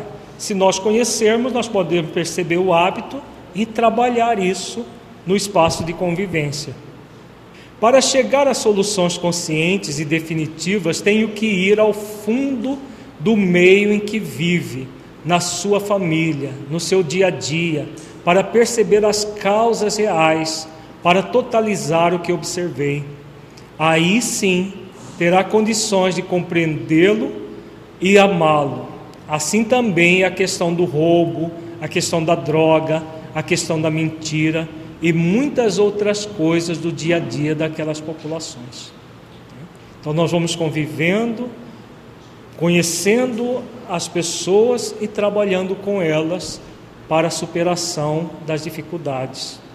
Quando aquela mulher comenta a briga com o marido, briga com o vizinho, os desentendimentos domésticos, apresenta temas para serem debatidos, com a grande vantagem de representarem a própria vida cotidiana delas, despertando, pois, o interesse natural. É como Jesus fazia, ele falava das coisas do dia a dia das pessoas, despertando interesse para a sua fala. Ele sempre começava com uma pergunta à pessoa. Então, isso desperta o interesse. Se a gente vai, não, nós vamos fazer hoje sobre a estrutura do perispírito. As pessoas, primeiro que elas vão ficar boiando sem saber o que é esse tal de perispírito, e primeiro porque não interessa para o cotidiano delas, pelo menos por enquanto, até que elas se tornem trabalhadores da, do centro espírita, isso não interessa muito. Agora, se for, por exemplo, trabalhar a, como, como trabalhar a dinâmica familiar, a relação conjugal, a relação pais e filhos, isso tudo nós podemos trabalhar. Nas nossas obras nós temos é, várias dicas de como trabalhar isso em qualquer classe social, inclusive no SAPSE. Saúde das relações é, familiares, saúde das relações pais e filhos, saúde, saúde da relação conjugal, que vai ser publicado no, no ano que vem. Tudo isso auxilia muito. A boa nova, então, encontra ambiente para se tornar objetivo e compreensível. Muitas vezes, esses desentendimentos, essas incompreensões do dia a dia dessas pessoas são trazidas para as reuniões pelas próprias crianças ao comentarem entre si esses fatos. É interessante verificar-se como essas questões estão no dia a dia dessas pessoas, ganhando uma força imensa. Se há um suicídio na comunidade, esse fato é comentado pelas crianças e pelos adultos. Trabalharei então o problema do suicídio à luz da Boa Nova. Então, trabalha-se o tema que emerge da, da, da própria comunidade, ou da, da, da família que está, estamos atendendo. O suicídio, na forma em que é colocado por ele, será a base para o debate sobre a reencarnação, sobre uma nova mensagem para a vida, sobre uma nova maneira de, ver, de se ver o mundo, de se ver o homem. Percebamos que ele falava de tudo: reencarnação, lei de causa e efeito. Não é possível você trabalhar o suicídio centrar nesses temas que são básicos da doutrina espírita. Tudo isso é educativo. Né? Se nos educou, educa qualquer espírito imortal. Todos somos convidados a nos a se educar. Já tive a oportunidade de trabalhar o tema mediunidade a partir de um comentário de um adulto. O Senhor sabia que fulano pega santo? Ele pegou o gancho e falou de mediunidade. Passamos então a trabalhar a mediunidade a partir daquela expressão pegar santo, explicar como se processa a comunicação dos espíritos, o que é a mediunidade, etc. Né? Então é preciso ter, claro, aí entra a criatividade do trabalhador também. Né? A criatividade para extrair de dentro deles os temas e, e trabalhando, conversando. Por isso que dá trabalho. Dá trabalho para quem assiste, não é mais cômodo dar cesta básica embora? Só que se nós fizermos isso, né, nós vamos chegar do lado de lá achando que estamos, seremos recebidos por Ismael e, e todos os anjos do Brasil. Poderemos cair redondamente enganados, né? Como nós já comentamos bastante ao longo do dia. Agora vai ficar mais claro essa metodologia de uma forma bem sistematizada que a Silvia vai nos passar. Tá? Ela vai passar a experiência que ela tem tido não apenas lá na fundação, mas, mas com os centros espíritas que ela presta a, assessoria pelo SAPSE da federação. Me permite iniciar o nosso diálogo, a nossa reflexão, nesse espaço de convivência de amor, que é o movimento espírita no estado do Mato Grosso. A falar de uma pessoa que nos deu a oportunidade de vivenciar e de conviver com os ensinamentos de Jesus. Rachel Stendruber. Foi através de uma mensagem de Joana de Ângeles que a nossa querida federativa aproximou deste espaço que serve de laboratório. Então, através desta mensagem é, da nossa querida Joana, Divaldo Pereira Franco, ele estava num seminário na Suíça e um amigo de Raquel aproximou dele e relatou as dificuldades que ela estava enfrentando aqui no Brasil. Na Fundação Espírita hoje, Rachel Steinluber. E ele passou o telefone do nosso Lacordaire. Passou o telefone do nosso Lacordaire, na época À época ele era o presidente da federação. Está ali me lembrando aqui. Né? E falar também deste trabalho é, é falar de Lacordaire também, que estamos nesse trabalho, que para mim é uma escola da fraternidade estar nesse trabalho. E lá, Lacordaire aproximou a Federação Espírita, né, a época ele presidente, aproximou do trabalho e auxiliou aquela instituição que hoje é o nosso laboratório. Como estruturar o serviço de assistência e promoção social espírita no Centro Espírita para o atendimento integral da família? A nossa Maria Odete fez uma pergunta que a nossa federação, ela orienta o atendimento integral à família. Não é porque nós estamos neste laboratório com o desenvolvimento do atendimento integral à família que nós orientamos todas as casas no estado a desenvolver esse trabalho com a promoção integral da família. É que entendemos, não só nós do movimento espírita, a nossa Federação Espírita Brasileira que nos orienta, mas também as políticas públicas. Elas hoje, o foco do Sistema Único da Assistência Social, que hoje é um direito do cidadão à assistência social, é a família, é o atendimento integral da família. Quando o nosso Alírio narrou aqui da importância do movimento espírita estar ligado à proteção social, é o Sistema Único da Assistência Social, ele iniciou-se com um programa que hoje é um programa que trabalha, é um programa integral da família no Sistema Único da Assistência Social. Ele nasceu no Lar Fabiano de Cristo, no Rio de Janeiro. Uma assistente social que trabalhou lá por volta de uns 25 anos. É, Benedita da Silva, quando ela assumiu o Ministério do Desenvolvimento da Assistência Social, levou essa assistente social para lá. Nós, no Mato Grosso, apropriamos também deste trabalho, apropriamos o trabalho do Alberto Almeida, é, também com a assessoria do nosso Edivaldo Roberto, iniciamos este trabalho. E neste trabalho aqui, que nós vamos tentar refletir com vocês, acredito que é a primeira vez que a gente também está é, tá passando esse trabalho de forma sistematizada, como a gente está aqui. Nas nossas reflexões com a Lírio, para esse seminário, foi extremamente salutar. É um companheiro que nos auxilia em todos os aspectos. Né? E é, é, o projeto Espiritizar, todos dizem, é alírio. Não é alírio.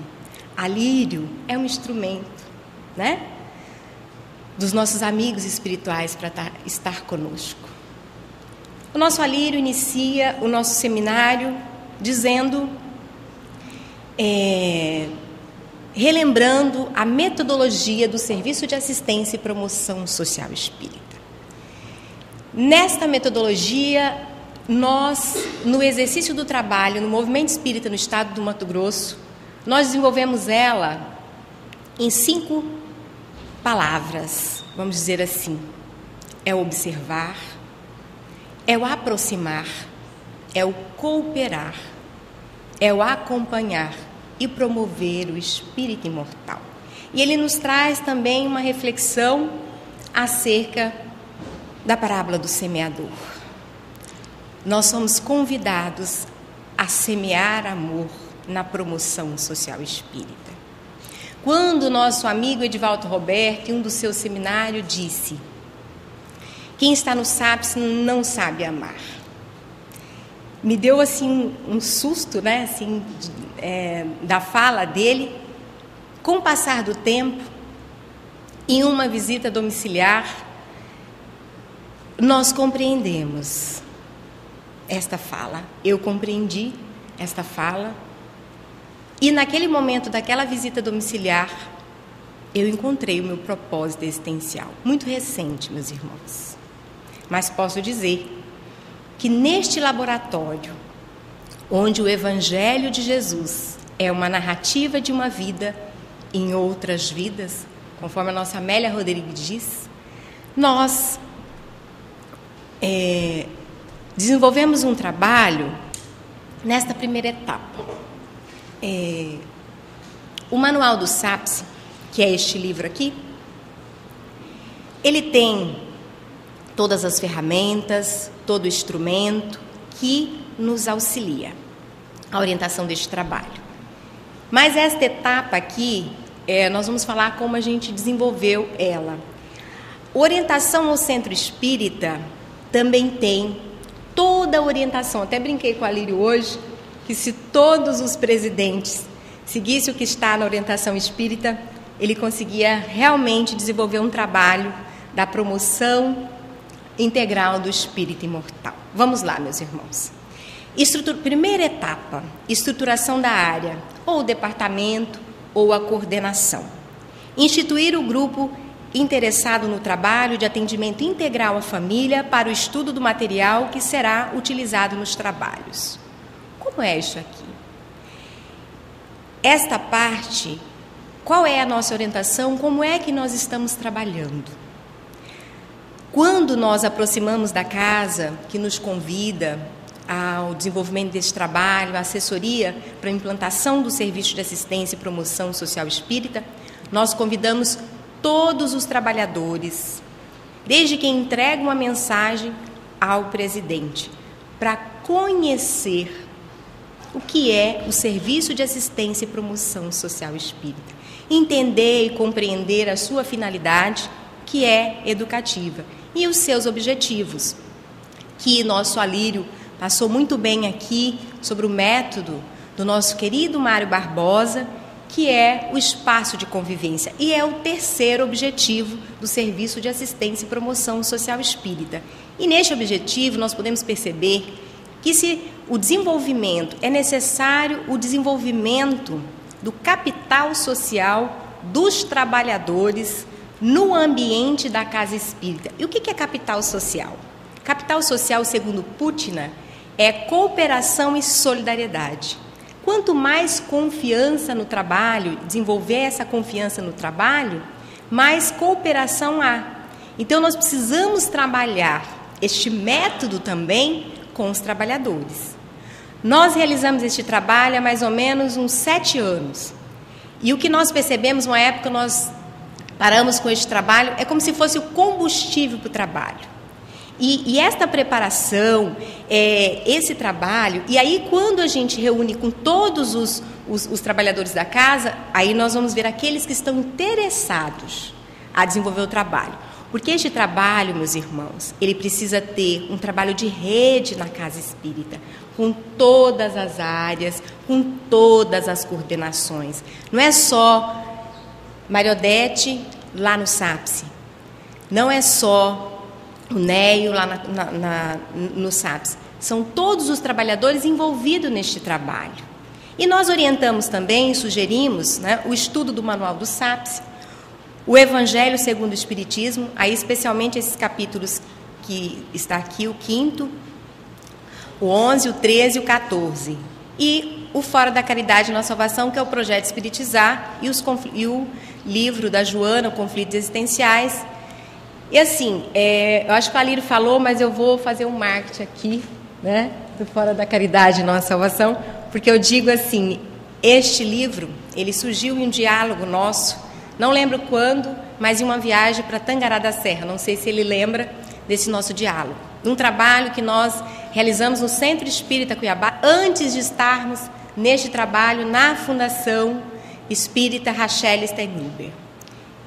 E nós começamos esse trabalho percebemos assim um grande desafio. E dialogando com o nosso Alírio, ele produziu esta belíssima obra aqui, Fora da Caridade Não Há Salvação. Eu digo SAPSE antes do Fora da Caridade Não Há Salvação e SAPSE depois. E fiquei muito feliz de saber dele que vai ter o Fora da Caridade Não Há Salvação 3. Então, este, essa primeira etapa ela é essencial. É como se fosse a engrenagem do nosso trabalho. E este trabalho, meus irmãos, não é um trabalho de um dia, de dois dias, é um trabalho de anos para você. E, e, assim, anos. Assim, você fala, não, vou ficar um ano trabalhando, preparando. Não, é um trabalho que você pode estar fazendo junto e tendo a manutenção. É como se fosse uma planta que você vai regando. Enquanto o grupo se afiniza nos estudos, oportunizar espaço de convivência fraterna para os trabalhadores, realizando no mínimo uma vez por mês, que será mantido sempre para o desenvolvimento da fraternidade entre os trabalhadores. Como funciona este espaço? Este espaço é um espaço para o acolhimento do trabalhador, onde é, nós preparamos, tem as atividades que trabalha no acolhimento desses trabalhadores, você vai trabalhar com vivência, com dinâmica, com jogos, olhando sempre é, para o trabalhador. É como se, se, se tivesse um espaço para assistir, para envolver, para auxiliar o trabalhador. E aí o método que vocês podem estar desenvolvendo, ali perguntando como desenvolver, nós sistematizamos quem é responsável por este trabalho. Na fundação é o nosso Lacordaire e aqui na fundação também. A gente auxilia ele neste trabalho. Então é um espaço que necessita da nossa entrega também, da nossa participação. Os trabalhadores, é, hoje eu acho que uma minoria no nosso trabalho, mas é desafiador o trabalhador estar neste trabalho, nosso alívio. É um trabalho que a gente precisa assim de um não é um convencimento, mas hoje a gente é, nós desenvolvemos um trabalho onde a gente tem 12 grupos de trabalhadores, tem mais ou menos 70 trabalhadores. Começamos esse trabalho com três pessoas. E cada mês é um grupo responsável. Então, a cada mês, os trabalhadores vão estar envolvendo os outros trabalhadores nesta atividade. E assim, nesta convivência, é, no, no, conjunto desse trabalho, a gente vai crescendo como se estivesse numa escola da fraternidade. E é uma escola da fraternidade. Pós esta etapa, há necessidade de conhecer a comunidade, a ser assistida pelo Serviço de Assistência ou Promoção Social Espírita. No manual do SAPSE, tem uma estrutura muito interessante de como desenvolver esse trabalho e também tem, é, como a Maria Odete perguntou, sobre como desenvolver esse trabalho em outro espaço, não aqui na, na estrutura da Casa Espírita. A nossa orientação é com a família, portanto, os bairros próximos a ao centro espírita. Lógico, aqueles, aquela, aquela comunidade que tem é, uma situação de vulnerabilidade social, de situação né, da carência material e a carência moral, né, nosso alívio. E é, orientamos também que nesta etapa aproximamos dos trabalhadores da infância e juventude para conhecer toda a estrutura que tem lá, todas as fichas das crianças que são evangelizadas e partindo ali deste material, envolvendo já os evangelizadores neste trabalho para um conhecimento desta comunidade. Essa sondagem aqui é uma pesquisa, um diagnóstico. Então, conhecer a comunidade aproximar do presidente de bairro, aproximar hoje dos, do, do, do, centro de referência especializado da assistência social. Hoje isso tudo está mapeado na Secretaria Municipal da Assistência Social, é mais fácil do que alguns anos atrás. Né? E como que nós vamos estar desenvolvendo esse trabalho? Na fundação, a gente não teve dificuldade nenhuma desta aproximação, como eu disse para vocês aqui no início, né, desse espaço, porque a nossa Raquel, ela, ela, ela estabeleceu um laço de amizade na comunidade que ela tinha um respeito muito grande e tem até hoje. Né? Se somos respeitados hoje pelo trabalho, é que damos continuidade no trabalho dela. É, em outros centros, Maria de Nazaré, é, Maria Eulália, no Centro Espírita Cuiabá, no posto avançado, nós utilizamos de outras estratégias, né? Em Várzea Grande, nós é, fizemos um trabalho de conhecer toda a comunidade. No Centro Espírita Cuiabá, no posto avançado, nós partimos das fichas da evangelização, que aí vai, fica a critério dos trabalhadores, do material que ele tem para aproximação com a comunidade. Então aí começa o trabalho para conhecer a realidade da família. São visitas espontâneas na comunidade a ser atendida, utilizando-se de postura refletida na mensagem Infortúnios Ocultos do Evangelho para a aproximação e a conquista da confiança da comunidade. Meus irmãos, o Evangelho de Jesus é o nosso referencial do trabalho. A terceira etapa. Nessa terceira etapa, depois que eu conheci toda a realidade da, da família, é, e, e, tendo toda a estrutura da família, o número de. Eu vou, eu vou analisar o número de trabalhadores que tem, e, o, e, as famílias ali da comunidade vão partir de uma realidade que eu acho que é a realidade de todos os centros espírita, que é da infância e juventude, desse cadastro que tem. Você vai analisar, não é que você vai atender todas as famílias das crianças que estão ali sendo evangelizadas, mas você vai partir de, deste passo. Então, nós vamos fazer uma triagem. Você vai selecionar as famílias e, consequentemente, o cadastro dessas famílias. E neste cadastro envolve o quê? A primeira visita domiciliar, depois que você conheceu a realidade, que você analisou as prováveis famílias. A época, quando nós começamos esse trabalho, vou falar mais de uma experiência, nós visitamos 230 famílias deste universo. Não que, que nós orientamos a vocês a estar tá visitando toda a comunidade que vocês estão, mas partindo ali da infância e juventude. Nós selecionamos 10 famílias. Aí nós retornamos, né, realizar a visita na residência da família, com a finalidade de ampliar o conhecimento da pesquisa sobre a realidade familiar, obtendo subsídio para melhorar, para melhor avaliar a situação. É importante que todos os membros da família estejam presentes na visita, que deve ser agendada previamente. Então, essa aqui é, ainda não é é, o momento que a gente vai estar fazendo a inclusão das famílias. Vamos partir para este, este momento. Eu falei no início, mas é importante repetir. O nosso Alírio está relembrando aqui que esse, essa orientação é para aquelas casas espíritas que têm uma comunidade onde a, a evangelização é realizada em uma comunidade de periferia, né? Na segunda fase, a entrevista com o objetivo da seleção consiste em dialogar com o núcleo familiar sobre a sua situação da família e ouvir o relato das necessidades. Neste momento, são avaliadas suas expectativas, verificando a possibilidade da inclusão às ações do Serviço de Assistência e Promoção Social Espírita. Deve-se priorizar as famílias que encontram em situação de extrema necessidade, que expressam o desejo de alcançar a condição de vida digna. Na priorização do atendimento às famílias, deve levar em conta o maior número de filhos, a menor renda, as condições psicológicas, as condições habitacionais e a situação de vulnerabilidade social. Para isso, deve-se considerar o relatório da avaliação apresentada pelo visitador, ou seja, pelo trabalhador. A Tânia pergunta se podemos realizar esse trabalho só com algumas famílias, né? É, por exemplo, ela tem um universo lá é, de 50 famílias, ela quer só conhecer a realidade de 5, de 10 famílias? Pode, Tânia. Mas o importante é você conhecer o contexto da comunidade. Porque é, é importante esse trabalho, porque nós, não vamos, vou, nós vamos falar um pouquinho à frente sobre é, três aspectos que o Mário Barbosa nos orienta sobre esse trabalho. Aí quando falar lá, eu, eu, eu, a gente aprofunda um pouquinho mais na sua pergunta. Para a primeira entrevista será necessário um roteiro. Por que este roteiro? Este roteiro é importante porque não é só uma pessoa que vai fazer esse processo de inclusão, né? E neste roteiro você vai colocar o básico para não ser invasivo, né? Ter todo um cuidado para você desenvolver essa.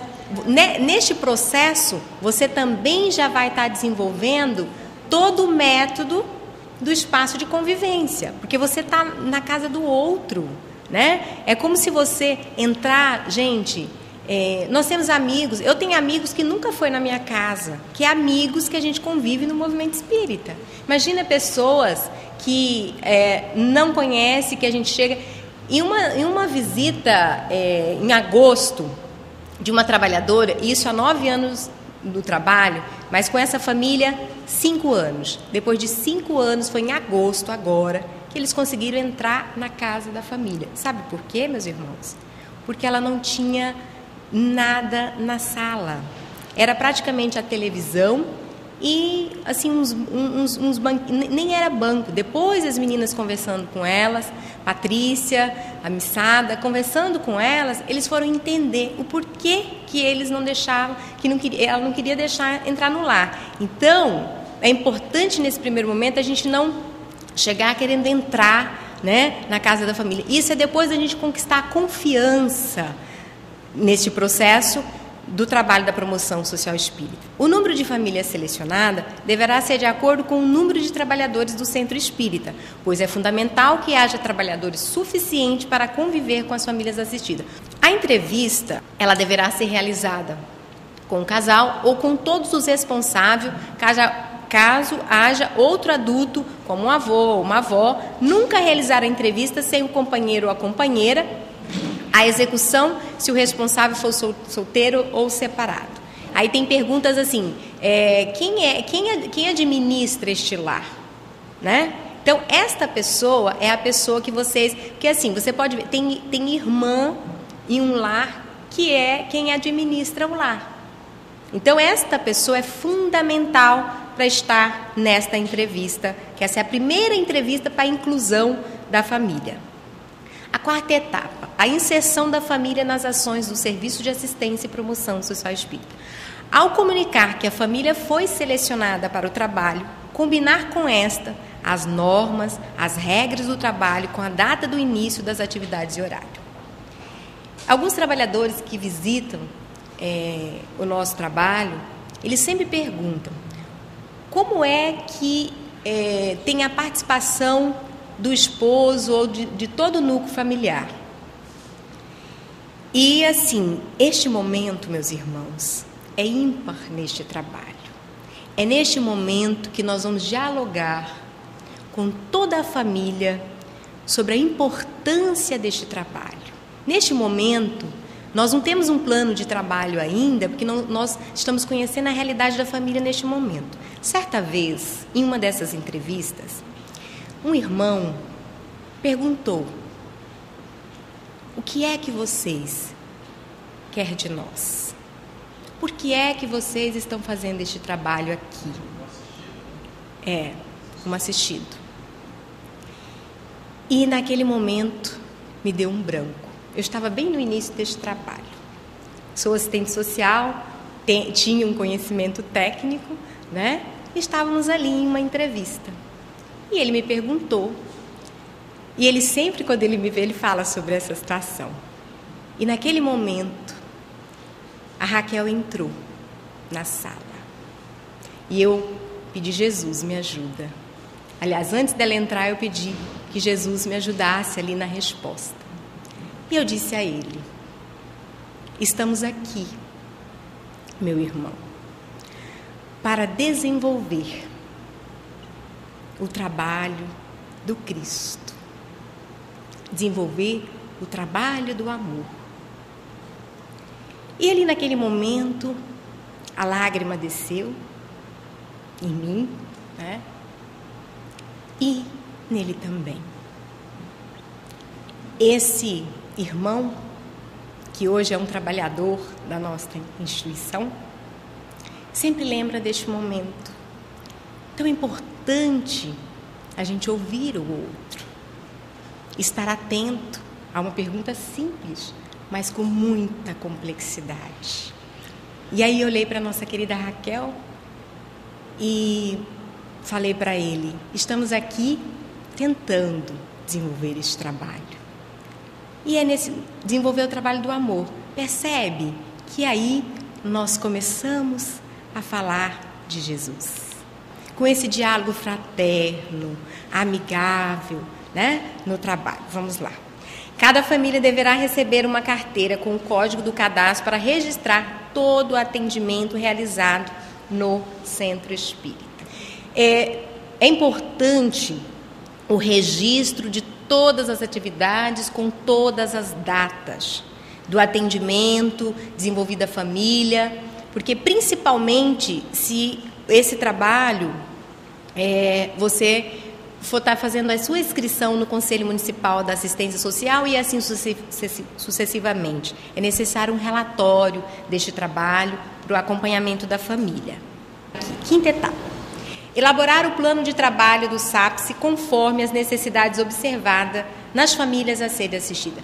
Meus irmãos, esta parte aqui é de suma importância. Percebe que é na quinta etapa que eu vou elaborar um plano de trabalho. Esta etapa eu já conheço toda a realidade. Aí eu vou fazer um trabalho dialogado. Eu vou desenvolver ações de acordo com a necessidade da família, de acordo com a vontade e o desejo. É uma gestão do serviço de assistência e promoção social espírita participativa.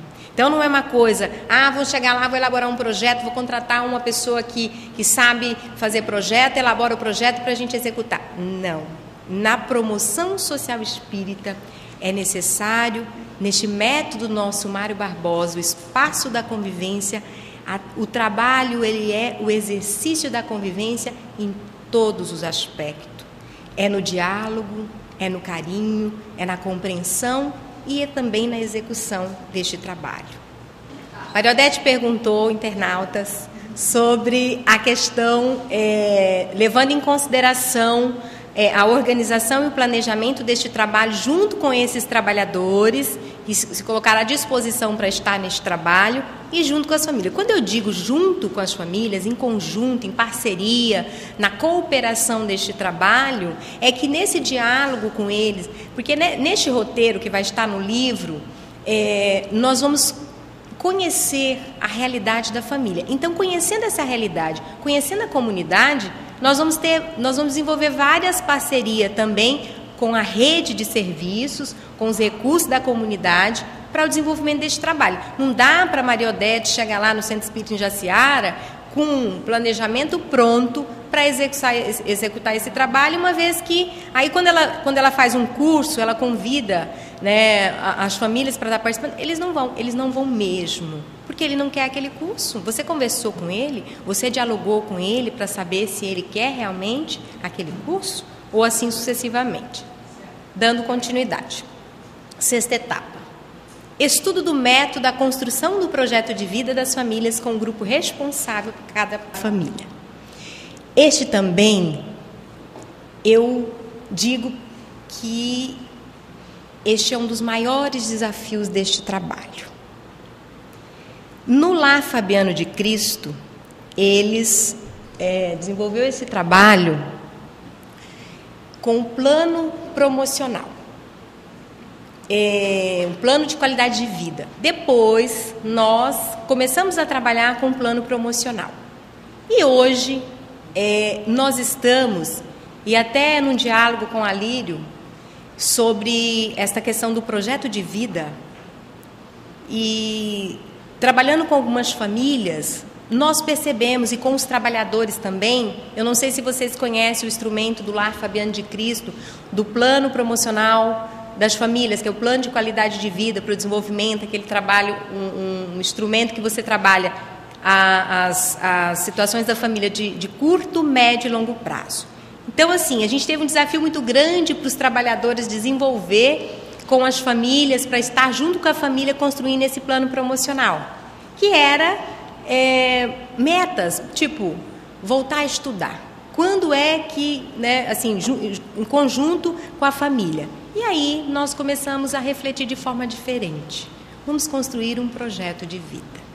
No início deste trabalho, os trabalhadores Hoje nós temos um método também que o trabalho para acompanhar as famílias, a gente tem 12 grupos de trabalhadores. Tem cerca de 3 a 6 trabalhadores que acompanham de 3 a 5 famílias. Então são estes trabalhadores com, com visitas domiciliares sistematizadas, que a gente vai falar um pouquinho mais à frente, que constroem esse projeto de vida com as famílias. Este é um trabalho de suma importância para o acompanhamento da promoção social espírita.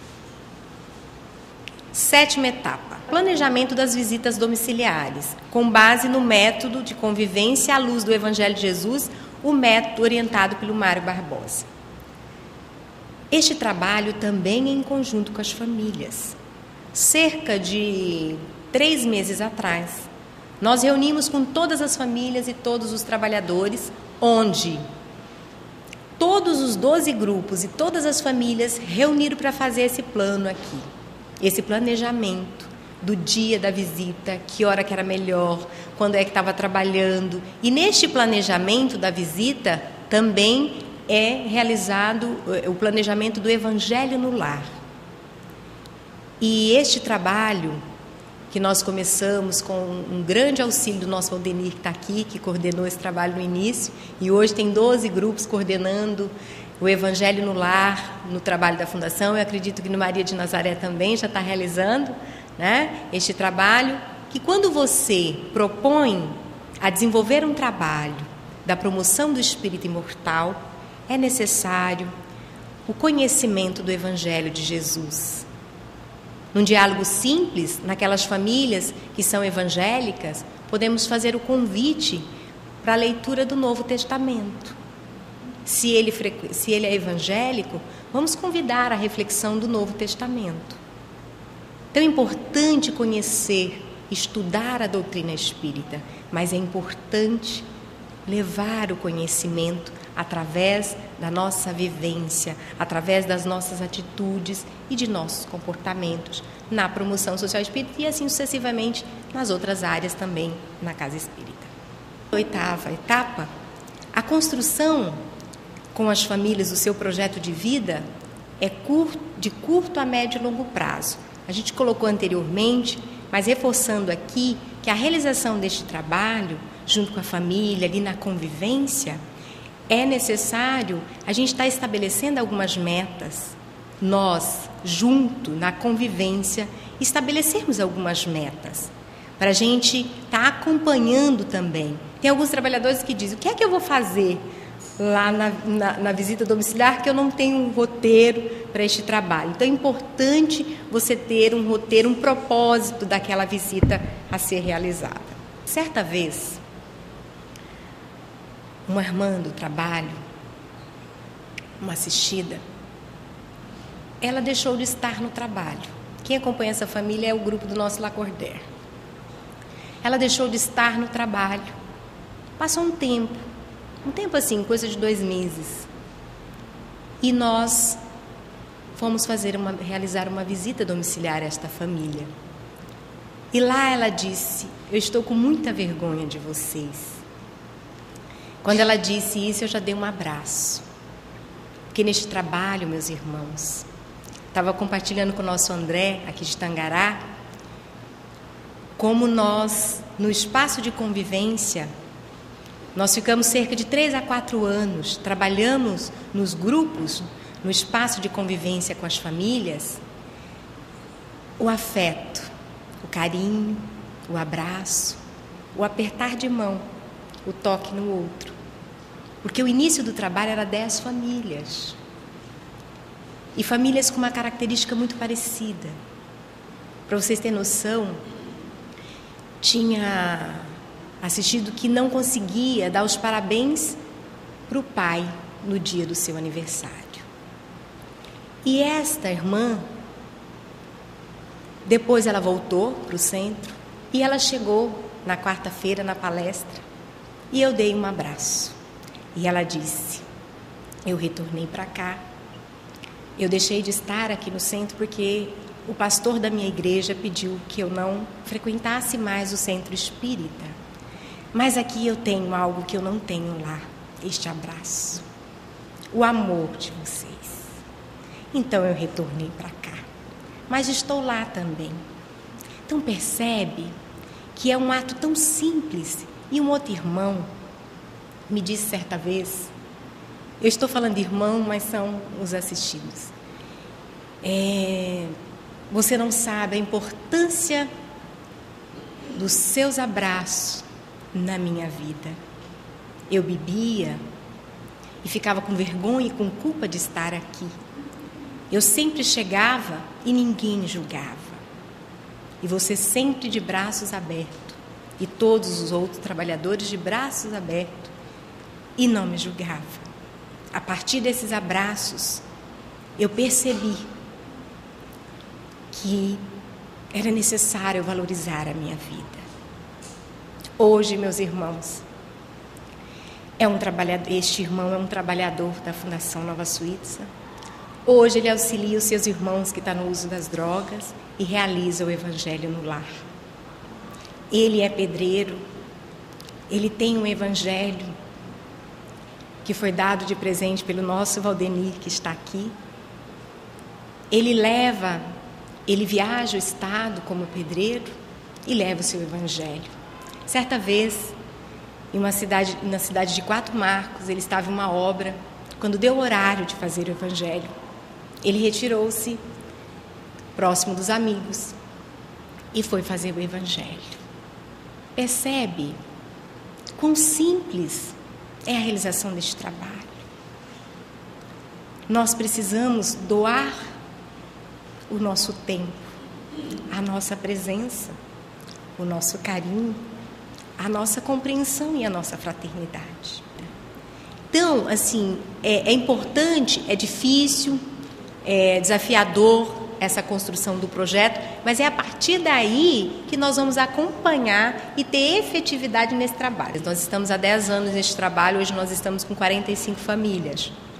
Eu digo para você que nós não temos nenhuma família que a gente conseguiu assim efetivamente, você falar assim, é, conseguimos, é, traçou algumas metas e conseguiu executar. Quando a gente fala dessa questão do projeto de vida, é, é necessário o nosso desenvolvimento de um método para estar acompanhando a família. Porque senão você chega no lar da família, por que, que você vai estar lá? Como é que a gente vai estar desenvolvendo e acompanhando esse trabalho? Então é um grande desafio. Quando a gente propõe esse, esse, esse, esse, a construção do projeto de vida, é para que a gente auxilie a caridade moral e a caridade material. Na nona etapa, realizar o trabalho com foco no desenvolvimento familiar, comunitário e a busca do exercício da cidadania, considerando a interface com as políticas públicas. O que quer dizer essa, nova, essa nona etapa? Aqui nos remete ao método do nosso querido Mário Barbosa. O trabalho do Centro Espírita, no, hoje, na atual conjuntura das políticas públicas, especificamente no Sistema Único da Assistência Social, o nosso trabalho é o fortalecimento dos vínculos familiares, é a proteção básica da família. Para vocês entenderem melhor, no Sistema Único de Saúde, quem precisa de uma UTI é alta complexidade. No PSF, vai trabalhar as questões da promoção. Na assistência social, é a promoção da família, trabalhar também a promoção, a proteção. E o nosso convite ao centro espírita é trabalhar nesta base. A alta complexidade, nós não temos não é o papel da casa espírita esse trabalho da alta complexidade. Família que, que, que perdeu um lar, família que. várias situações que envolvem é, estruturas que hoje está sendo construído no, no, nosso Brasil a política do Sistema Único da, Sistema Único da Assistência Social. Então deu para perceber e o nosso trabalho, o convite, é o desenvolvimento dos laços familiares, comunitário e a busca do exercício do direito. Porque hoje saúde é um direito, educação é um direito, assistência social é um direito, habitação é um direito. Então, esse, esse triplo aspecto aqui do desenvolvimento do trabalho, o que, que é importante a gente analisar aqui?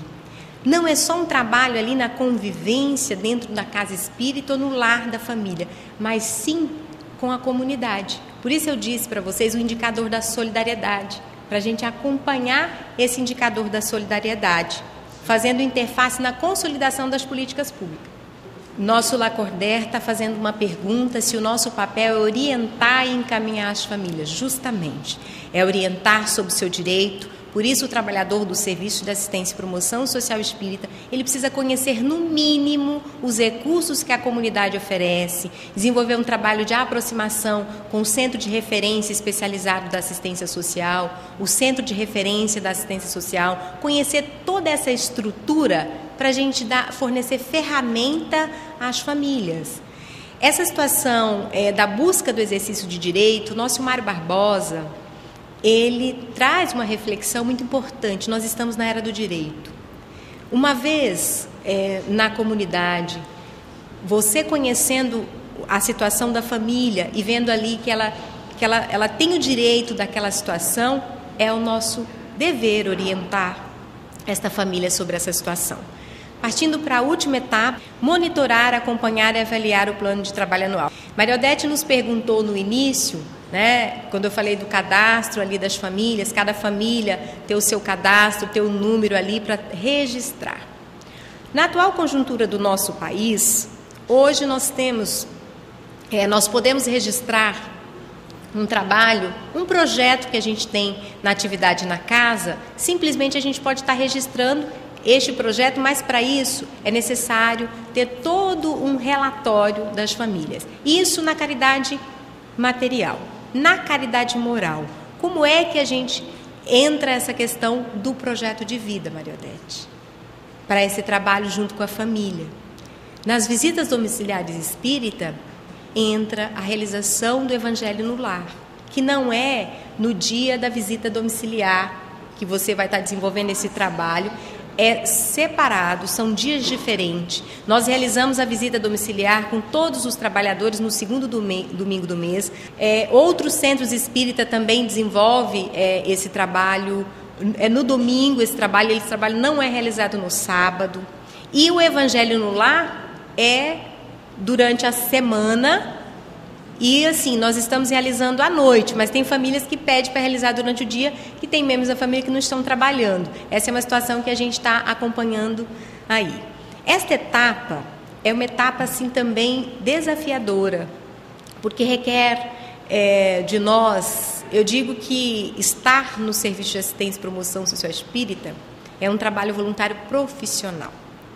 Não dá para entrar num lar de uma família conhecer toda a sua realidade, ouvir todas as suas necessidades e estar uma vez ali e não aparecer mais. Quando o nosso Alírio trabalhou o engajamento dos trabalhadores na promoção social espírita, é neste aspecto. Eu estou hoje, amanhã não estou mais.